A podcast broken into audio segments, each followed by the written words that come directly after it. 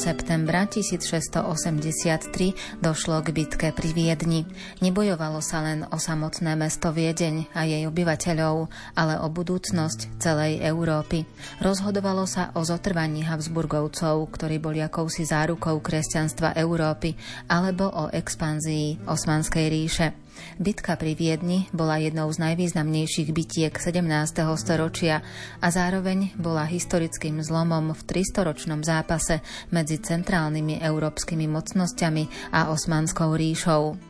Dejinné súvislosti spomínanej bitky nám ozrejmí historik Ústavu pamäti národa Tomáš Klubert.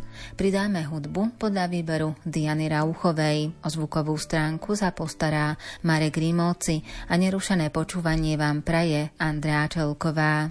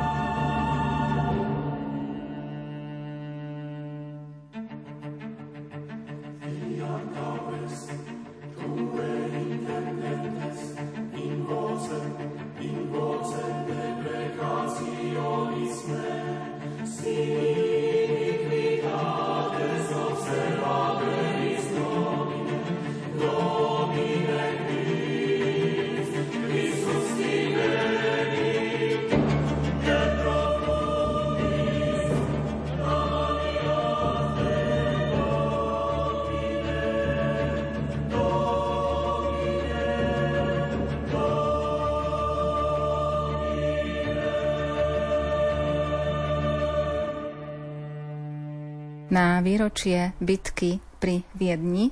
Sa zameriame v následujúcich minútach a pokiaľ by sme si mali približiť ten kontext všetkých tých súvislostí, ktoré ešte predchádzali tejto bitke, ako by sme charakterizovali vtedajšiu dobu? Bola to veľmi napätá doba. Bitka pri Viedni bola súčasťou oveľa širšieho konfliktu, ktorý hýbal celým európskym kontinentom. Bolo to obdobie, kedy sa Francúzsko presadzovalo ako európsky hegemón, ako hlavná európska mocnosť a francúzskému kráľovi Ludovitovi XIV, aj u nás teda známemu ako kráľovi Slnko, ktorý premenil Francúzsko na skutočne prvú mocnosť Európy, veľmi záležalo, aby Francúzsko dosiahlo svoje tzv. prirodzené hranice na Pirenejach, na Ríne, aby teda eliminovalo všetkých svojich potenciálnych nepriateľov a konkurentov. A najväčším protivníkom, ktorý Francúzsku bránil v jeho rozmachu, boli Habsburgovci, ktorí vtedy vládli jednak Španielsku a jednak aj Strednej Európe v podunajskej monarchii, pre ktorú sa neskôr zaužíval názov Rakúsko. A veľmi dobrým nástrojom na oslabenie Habsburgovcov boli pre Ludovita 14. ich jeho početní nepriatelia. Či už to boli uhorskí povstalci známi ako Kuruci, ale aj Osmanská ríša, ktorá tiež sledovala svoje záujmy v Strednej Európe. Ľudovít XIV preto robil všetko, čo sa dalo, aby Habsburgovcov oslabil. Jednak proti ním viedol sám vojny, či už proti španielským alebo proti rakúskym ale aj podporoval či už finančne alebo zbraniami ich nepriateľov. Teda podporoval uhorských kurucov a podporoval aj Osmanskú ríšu, aby ohrozovala Habsburskú monarchiu z juhu a východu. Takisto sa snažil o to, aby sa na polský trón dostal človek, ktorý by podporoval francúzsku politiku. Francúzsky kráľ vynakladal maximálne úsilie, aby dosiahol oslabenie Habsburgovcov, ako som už povedal. Jednak viedol proti nim výbojné vojny, snažil sa zatlačiť ich za Rín, snažil sa získať svoj vplyv v Nemecku, podporoval všetkých habsburských nepriateľov, či už to boli Kuruci v Uhorsku, alebo aj Osmanská ríša. A v tomto smere sa mu teda aj dosť darilo. Čo sa týka ostatných protagonistov toho konfliktu, Osmanská ríša prežívala v prvej polovici 17. storočia veľkú krízu. Napríklad nedokázala ani zasiahnuť do 30-ročnej vojny, keď boli európske mocnosti zamestnané konfliktmi medzi sebou ale v roku 1656 nastáva zmena. Vtedy sa chopil úradu veľkovezíra, teda prvého ministra Osmanskej ríše, nadaný Mustafa Keprili, ktorý s veľkou razanciou bojoval proti korupcii, zlepšil financovanie ríša, reformoval armádu. A vďaka tomu začala Osmanská ríša znova sa rozpínať. Za vlády jeho syna Ahmeda, ktorý sa stal po ňom veľkovezírom, dokázala po veľmi dlhej vojne poraziť Benátky, odňala im Krétu, takisto bojoval aj proti Habsburskej monarchii. Vieme, že vtedy Turci dobili v roku 1663 nové zámky a hoci neskôr utrpeli porážku bitke pri St. Godharde, väčšinu týchto ziskov si udržali. Takisto viedol aj vojnu proti Polsku a neskôr proti Rusku. Takže Osmanská ríša vtedy zaznamenávala opäť taký svoj rozmach a s jedlom rástla chuť a keď Ahmed Keprili zomrel a na úrad do úradu veľkovezíra sa dostal jeho švagor Kara Mustafa, plánoval ďalšie výboje proti susedom Osmanskej ríše.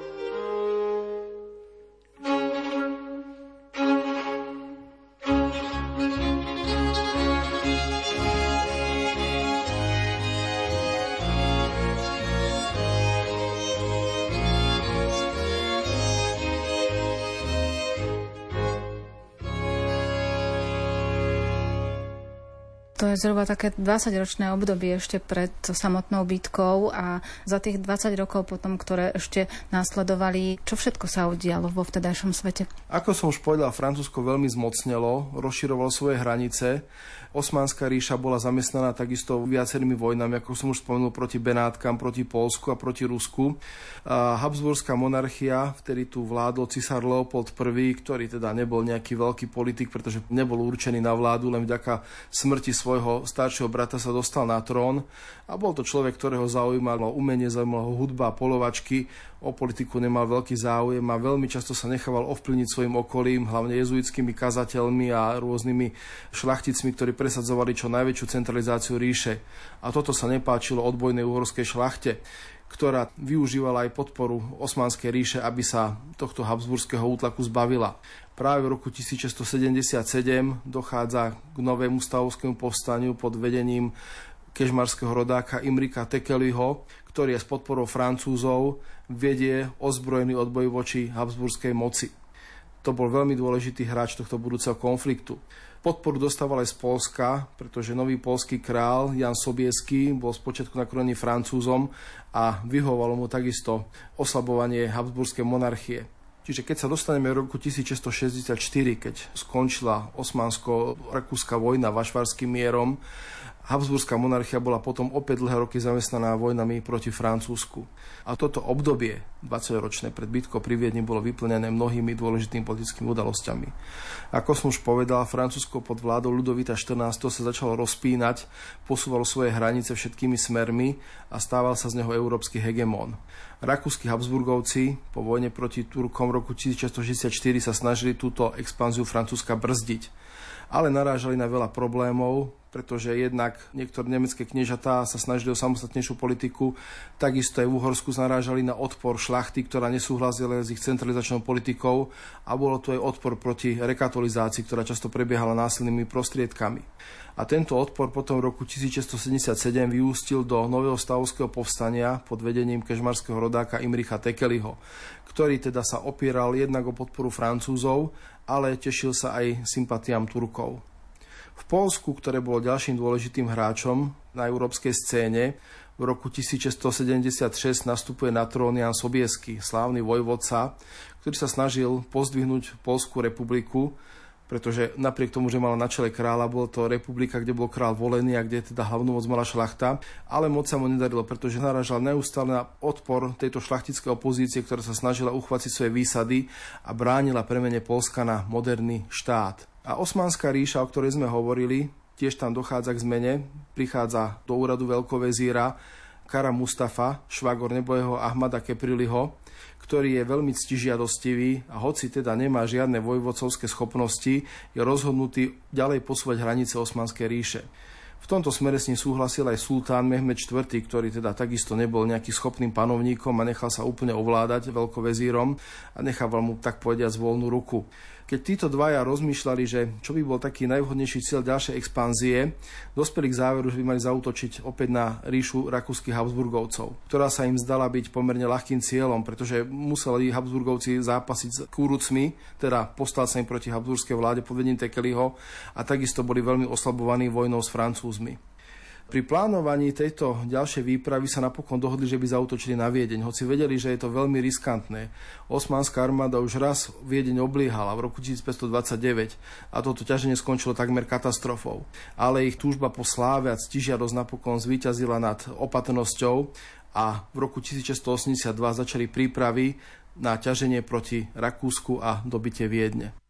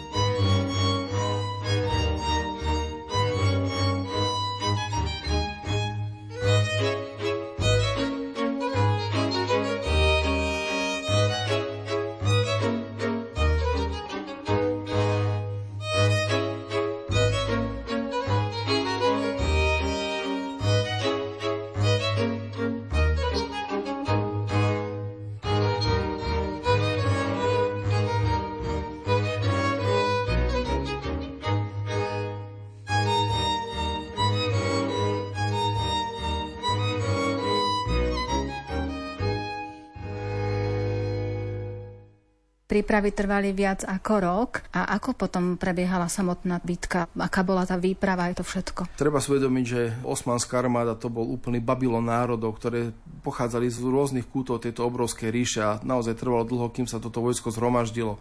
Prichádzali tam jednotky z Egypta, zo Sýrie, z dnešného Iraku, z Kaukazu, z Malej Ázie, aj z Balkánu takým tým centrom, ktorom sa táto armáda zhromažďovala, to bolo mesto Edirne na dnešných turecko-greckých hraniciach a odtiaľ potom postupovala cez Balkán k Belehradu. Susedia Osmanskej ríše na severu spočiatku nevedeli, proti komu bude toto ťaženie zamerané. Jan Sobisky sa obával, čím zautočia Turci na Polsko. Takisto prípravy na vojnu v Osmanskej ríši sa nedali utajiť, pochopiť, lebo zhromaždenie takéto obrovské armády trvalo celé mesiace. Nikto ale nevedel v Európe, kam táto výprava povedie. Mohla ísť proti Rakúsku, mohla ísť proti Polsku. V každom prípade začalo horúčkovité hľadanie spojencov, či už teda na Viedenskom dvore vo Varšave, ale hlavným takým iniciátorom vytvorenia veľkej protitureckej koalície bol pápež Inocent XI, ktorý si uvedomoval, že či už v prípade porážky Rakúska alebo Polska utrpí kresťanstvo veľké straty a ďalším cieľom tureckej expanzie môže byť Taliansko a možno aj Rím. Preto pozbudzoval Jana Sobieského, aby uzavrel spojenstvo s cisárom Leopoldom a takisto nabádal aj cisára Leopolda, aby vyšiel Poliakom v ústrety čo najviacej a venoval aj on nielen toto diplomatické úsilie, aj veľké finančné prostriedky, aby túto koalíciu postavil na nohy. Toto sa napokon aj podarilo a 31. marca 1683 uzavreli Rakúsko a Polsko spojeneckú dohodu, že v prípade útoku Turkov si navzájom poskytnú pomoc. Medzi tým sa už, ako som už povedal, dávala dohromady táto obrovská osmánska armáda, ktorá sa sústredovala pri meste Edirne na dnešných grecko-tureckých hraniciach a odtiaľ potom pochodovala na sever do Belehradu, kde sa k ním pridávali ďalšie jednotky. Z dnešného Rumúnska prišli aj krímsky Tatári. Táto armáda bola skutočne obrovská. Neviem presne, že aká veľká bola, odhoduje sa, že možno až do 150 tisíc mužov, ale sprevádzalo aj množstvo nebojového personálu, pretože boli tam potrební rôzni pohoniči, kuchári, remeselníci, ktorí sa starali o zbrane a o opravu vozov a podobne a takisto aj vysokých tureckých dôstojníkov sprevádzali háremy, teda ich konkubíny a eunuchovia. Takže bolo to teda obrovská masa ľudí, ktorá si teda vyžadovala vyžadovala obrovské množstvo potravín a po príchode do Belehradu sa k armáde pridávali ďalšie pomocné jednotky z rumúnskych kniežastiev, z Valašska, z Besarábie, prichádzali krímsky Tatári. Vtedy už teda bolo zrejme, že cieľom útoku sa stane ríša rakúskych Habsburgovcov. Aj keď sa teda ešte presne nevedelo, kam Turci zaútočia. Oficiálne bolo oznámené, Velehrade, keď sultán odovzdal hlavné velenie Kara Mustafovi, že cieľom výpravy bude Komárno a pevno Zráb, dnešný Der v Maďarsku. Ten pravý cieľ výpravy Vieden sa zatiaľ tajil, aby teda nepriateľ bol uvedený do zmetku. Habsburskej monarchii tiež sa nepočítalo s tým, že by Turci mohli zautočiť na Viedeň. Predpokladali tiež, že budú boje prebiehať niekde v pohraničí na teda dnešnom Maďarsku alebo na Slovensku, pretože sa aktivizovali kurúci pod vedením Tekeliho, ktorí sa snažili preniknúť čo najďalej na západ. Kedy sa už jasnejšie dalo predpokladať, že Turci majú záujem bojovať o Viedeň? Tento cieľ ťaženia sa stal zjavný až na konci júna, keď Turci prekročili rieku Rábu a postupovali na Viedeň. Vtedy vypukla v meste obrovská panika, pretože nikto nečakal, že naozaj by sa Turci odvážili zautočiť na hlavné mesto Habsburskej monarchie.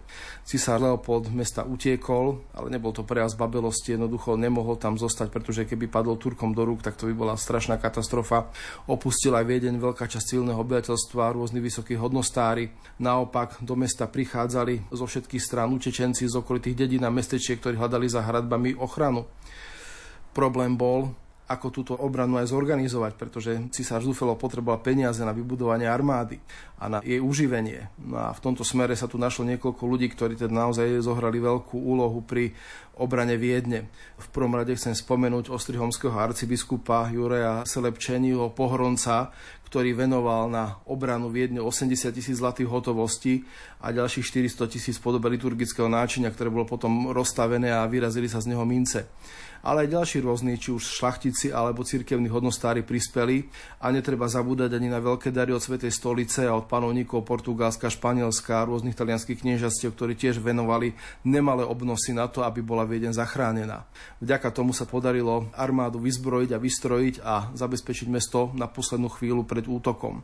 Z ďalších ľudí, ktorí tu zohrali dôležitú úlohu, spomenieme ešte vojvodu Karola Lotrinského, švagra cisára Leopolda, ktorý bol vrchným veliteľom cisárskej armády. ten veľmi dobre vedel, že pokiaľ by chcel s Turkám vybojovať bitku v otvorenom poli, tak by bol porazený, pretože turecká armáda mala obrovskú presilu. Preto chcel zanechať vo Viedni silnú posádku a potom sa stiahnuť ďalej na západ a tam čakať, až prídu posily. Či už teda Polska, alebo aj z Nemecka, od nemeckých kniežat, ktoré slúbili, že prídu Leopoldovi I na pomoc. To bol hlavne bavorský kurfürst, saský kurfürst, ale aj rôzne menšie kniežatá zo stredného a južného Nemecka. Za veliteľa obrany Viedne vymenoval cisár grofa Štárenberga, ktorý bol veľmi skúseným vojakom a jeho zástupcom bol starý český šlachtic Zdenek Kapiš ze Sulevic, ktorý už má síce vyše 70 rokov, ale bol na svoj vek veľmi energický. Takto teda vyzerala situácia predvečer obliehania Viedne na začiatku júla 1683. Mesto bolo narýchlo zásobené potravinami, strelivom a malo teda pomerne silnú posádku, asi 12 tisíc vojakov plus 6 tisíc dobrovoľníkov a mešťanov a študentov, ktorí teda sa takisto podielali na obrane mesta a cisárska armáda sa sústredila na severnom brehu Dunaja od Bratislavy po Kremžu, aby bránila prenikaniu Turkov ďalej na sever a čakala na spojenie s posilami, ktoré mali prísť Polska a Nemecka.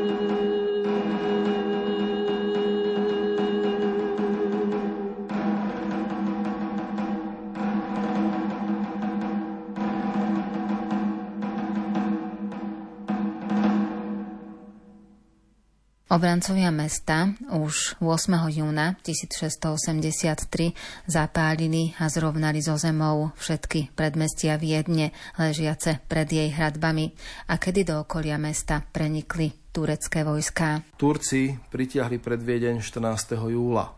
Najskôr vyzvali posádku, aby sa vzdala a keď to Grof Starenberg odmietol, tak pristúpili k obliehaniu. Bolo by veľmi zdlhavé popísať všetky tieto boje, stačí teda povedať len toľko, že Turci podnikali na Viedeň neustále útoky, bombardovali mesto z diel, snažili sa podkopať hradby a vyhodiť ich do povetria. Bojoval sa teda nielen na zemi, ale aj pod zemou. Obrancovia síce nepocitovali nedostatok potravín, Viedeň bola dobre zásobená, ale zakrátko sa v meste začali šíriť rôzne infekčné choroby, ktoré však napadli aj turecký tábor. Okrem Viedne pocitovali útrapy spojené s vojnou obyvateľia širokého okolia, pretože turecká armáda, teda hlavne Tatári, podnikali výpady do okolia, aby získali zajacov, aby získali potraviny a ďalšiu korisť. Bolo zničených mnoho mestečiek a dedín, tisícky ľudí boli odvlečených do otroctva. Ušetrené týchto hrôz nebolo ani územie dnešného Slovenska, kde operoval turecký spojenec Tekeli, ktorý dokonca dočasne obsadil Bratislavu okrem Bratislavského hradu, ale onedlho na to bol z mesta vyhnaný cisárským vojskom a prvými polskými jednotkami.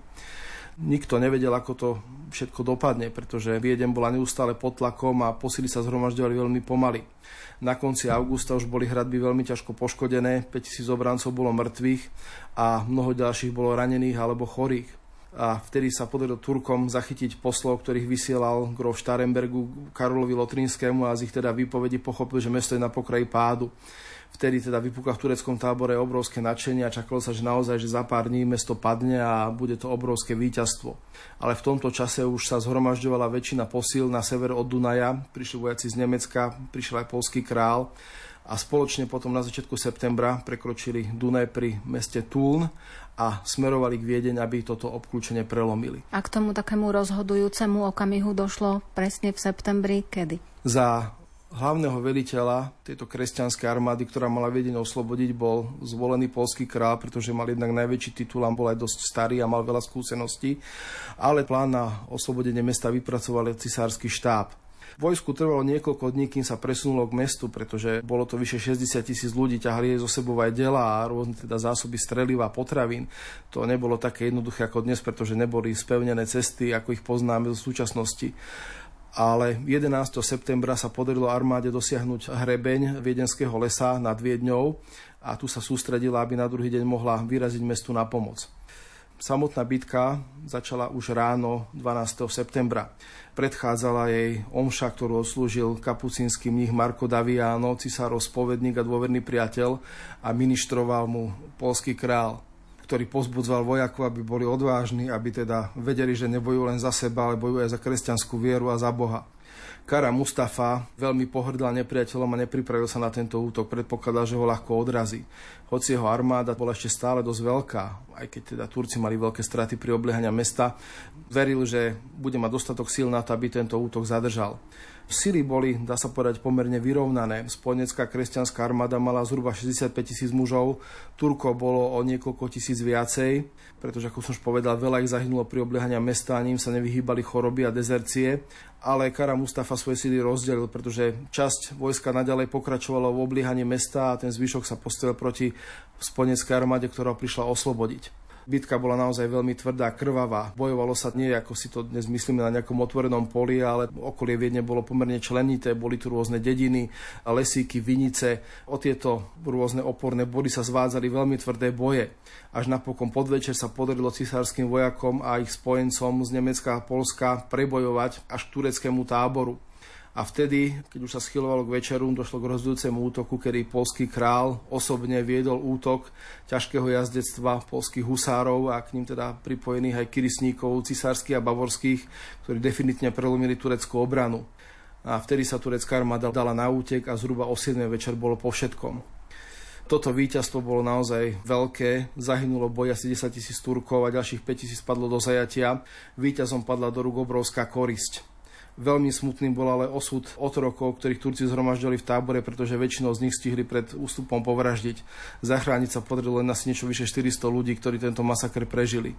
Napriek tomu to bolo naozaj veľké víťazstvo a polský král parafrázoval vtedy výrok Julia Cezara Veni vidi vici, prišiel som, videl som, zvíťazil som, vtedy povedal Veni vidi deus vincit. Prišiel som, videl som, Boh zvíťazil.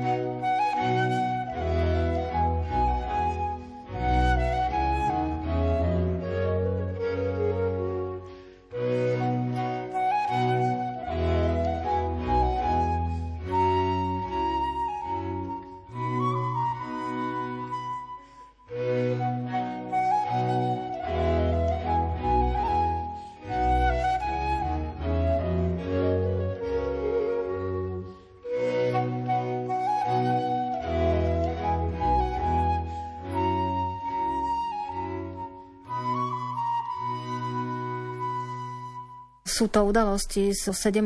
storočia a keď sa na to pozeráme z toho nášho pohľadu, tak možno môže sa nám to zdať, že církev sa zapájala do bojov a tak ďalej, ale v kontexte vtedajšej doby išlo o veľmi významné boje. Áno, církev sa zapájala do týchto bojov, ale v prvom rade nepriamo tým, že teda poskytovala peniaze pre panovníkov, aby mali z čoho vybudovať armádu, poskytovali pochopiteľne vojakom aj duchovnú útechu a príslušníci rôznych rádov sa podielali aj na ošetrovanie ranených a podobne.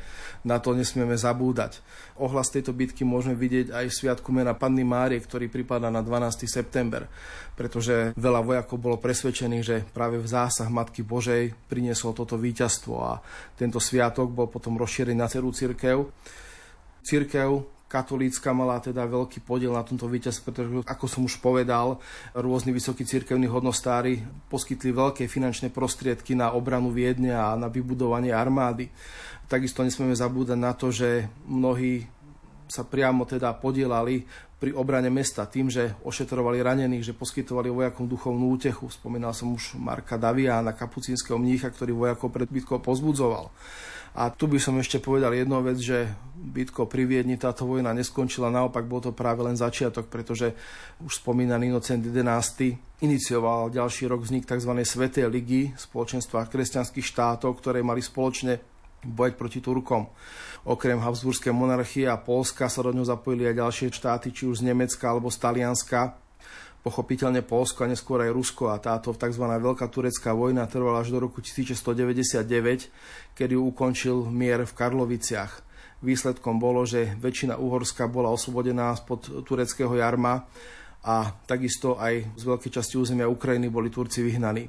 Benátska republika, ktorá sa zapojila do tejto vojny, zase získala Pelopones, aj keď teda len na veľmi krátku dobu. A ak by sme sa pozreli na tú bitku pri Viedni z toho pohľadu, že by neskončila víťazstvom kresťanov, ale Turecko by svoju nadvádu dosiahlo, čo by nasledovalo? Všetky tieto oblasti by boli pod Osmanskou ríšou alebo pod vplyvom Osmanov? To rozhodne nie. Osmanská ríša nebola taká mocná, aby dokázala si podmaniť strednú Európu, ale ten hypotetický scéna by bol asi taký, že Tekeli by sa s najväčšou pravdepodobnosťou stal uhorským kráľom a Uhorsko by sa stalo vazalským štátom Osmanskej ríše, podobne ako Sedmohradsko alebo Valašsko a krímsky Tatári moc Leopolda, cisára by bola veľmi oslabená a naopak by vzrástla moc francúzského kráľa Ludovita 14. Habsburgovci podľa všetkého prišli o cisárskú korunu a nemecké kniežatá zo strachu pred ďalšou expanziou Turkov by zrejme zvolili za svojho cisára práve Ludovita 14., ktorý by získal hegemóniu nad celým Nemeckom. A teda Francúzsko by sa stalo naozaj super veľmocou európskou. Čo by sa dialo potom, to už ťažko povedať, ale ten vývoj dejín by šiel zrejme podobným spôsobom ako dnes, pretože Osmanská ríša by nedokázala tieto úspechy nejako dlhodobo využívať. Predsa len mala veľa nepriateľov a bol to štát, ktorý bol vnútorne už pomerne slabý a skôr či neskôr by došlo teda k vyhnaniu Turkov zo strednej Európy a aj k oslobodeniu Uhorska, ale bolo by to už zrejme na čele s inými vojvodcami a boli by tu známe iné mená a naozaj nedá sa to teda presne do detailu vedieť, ako by to dopadlo. Jednoducho je teda, skutočne by som povedal, že je to vylúčené, aby Turci ovládli Európu alebo postupovali ďalej na západ, ale zrejme udržali by si tu ten svoj vplyv o niečo dlhšie. A naopak Francúzsko by veľmi sa posilnilo na úkor Habsburgovcov a stalo by sa skutočne tým európskym hegemónom.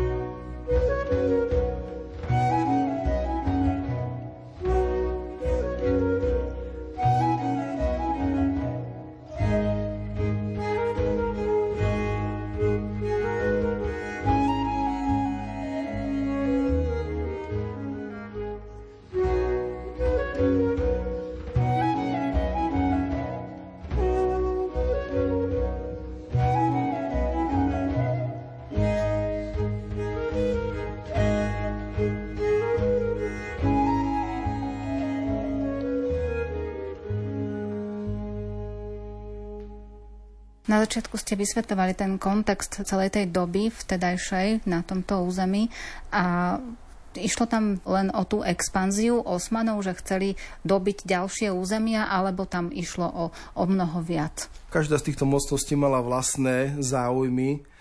Osmanská ríša chcela expandovať, aby získala nové územie, aby získala korisť, pretože tento štát žil hlavne z vojnovej koristi.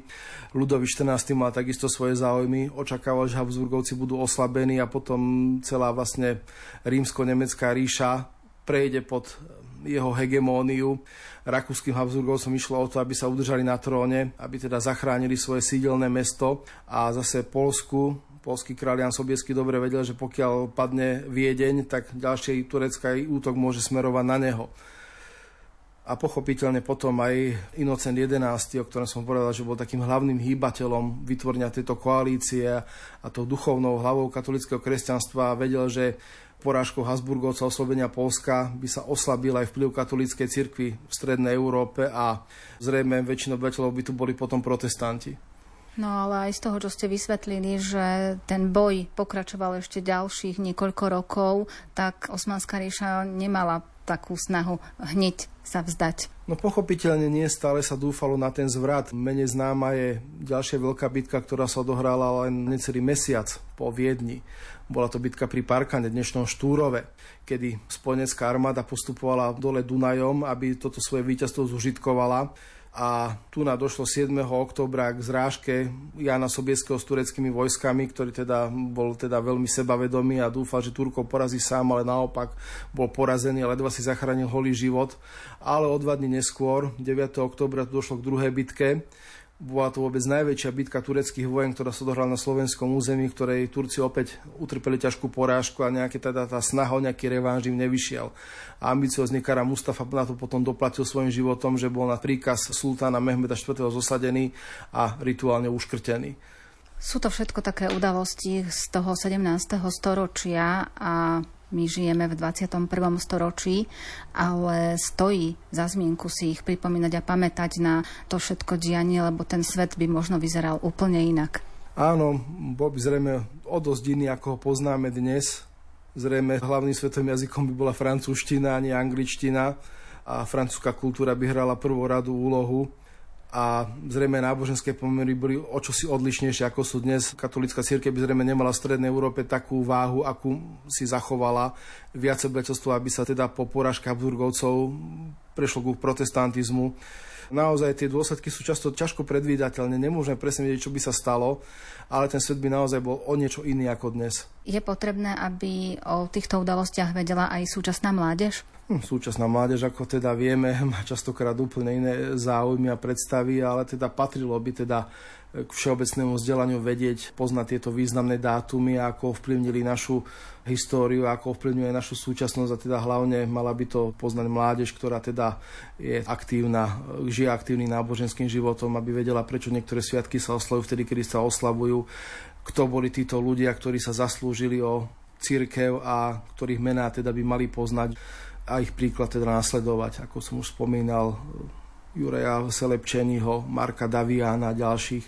Nebolo to len teda, ako som už povedal, zápas zbraní, bol to aj veľký duchovný zápas, do ktorého církev zasiahla významnými prostriedkami, či už duchovnými, alebo teda aj ekonomickými. Čiže zohrávala tam v podstate úlohu aj viera, lebo vieme, že Osmanská ríša je iného vierovýznania, sú to prevažne moslimovia a Európa si aj potom, neskôr, keď vznikala Európska únia, tak dala za základ tie svoje kresťanské korene, čiže vychádzala z toho kresťanstva. Áno, to je pravda a treba ešte pripomenúť, na to nesmieme zabudnúť, že v tej bitke pri Viedni a vo vojne proti Turkom nebola to len vojna katolíkov a moslimov. Zapáli sa do nej príslušníci iných denominácií.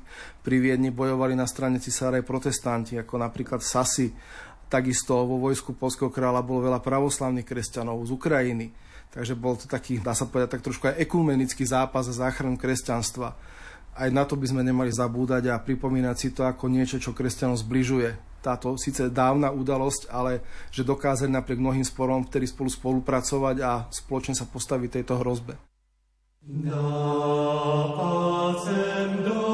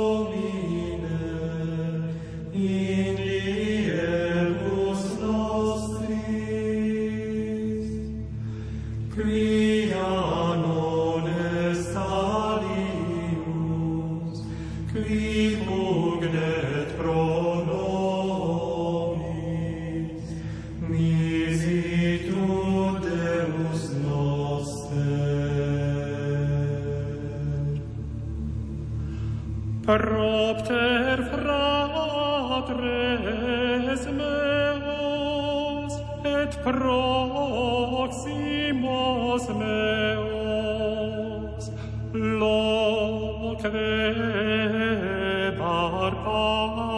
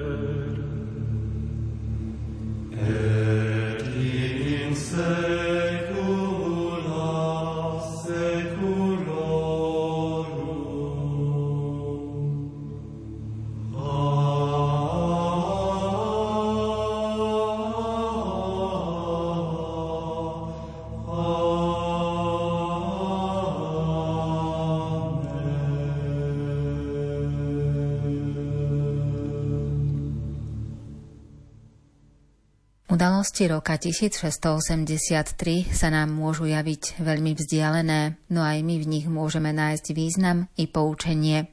Dejinné súvislosti i samotnú bitku pri Viedni pred 340 rokmi nám ozrejmil historik Ústavu pamäti národa Tomáš Klubert. Pridali sme hudbu podľa výberu Diany Rauchovej. O zvukovú stránku sa postaral Marek Rimóci a za pozornosť vám ďakuje Andrea Čelková.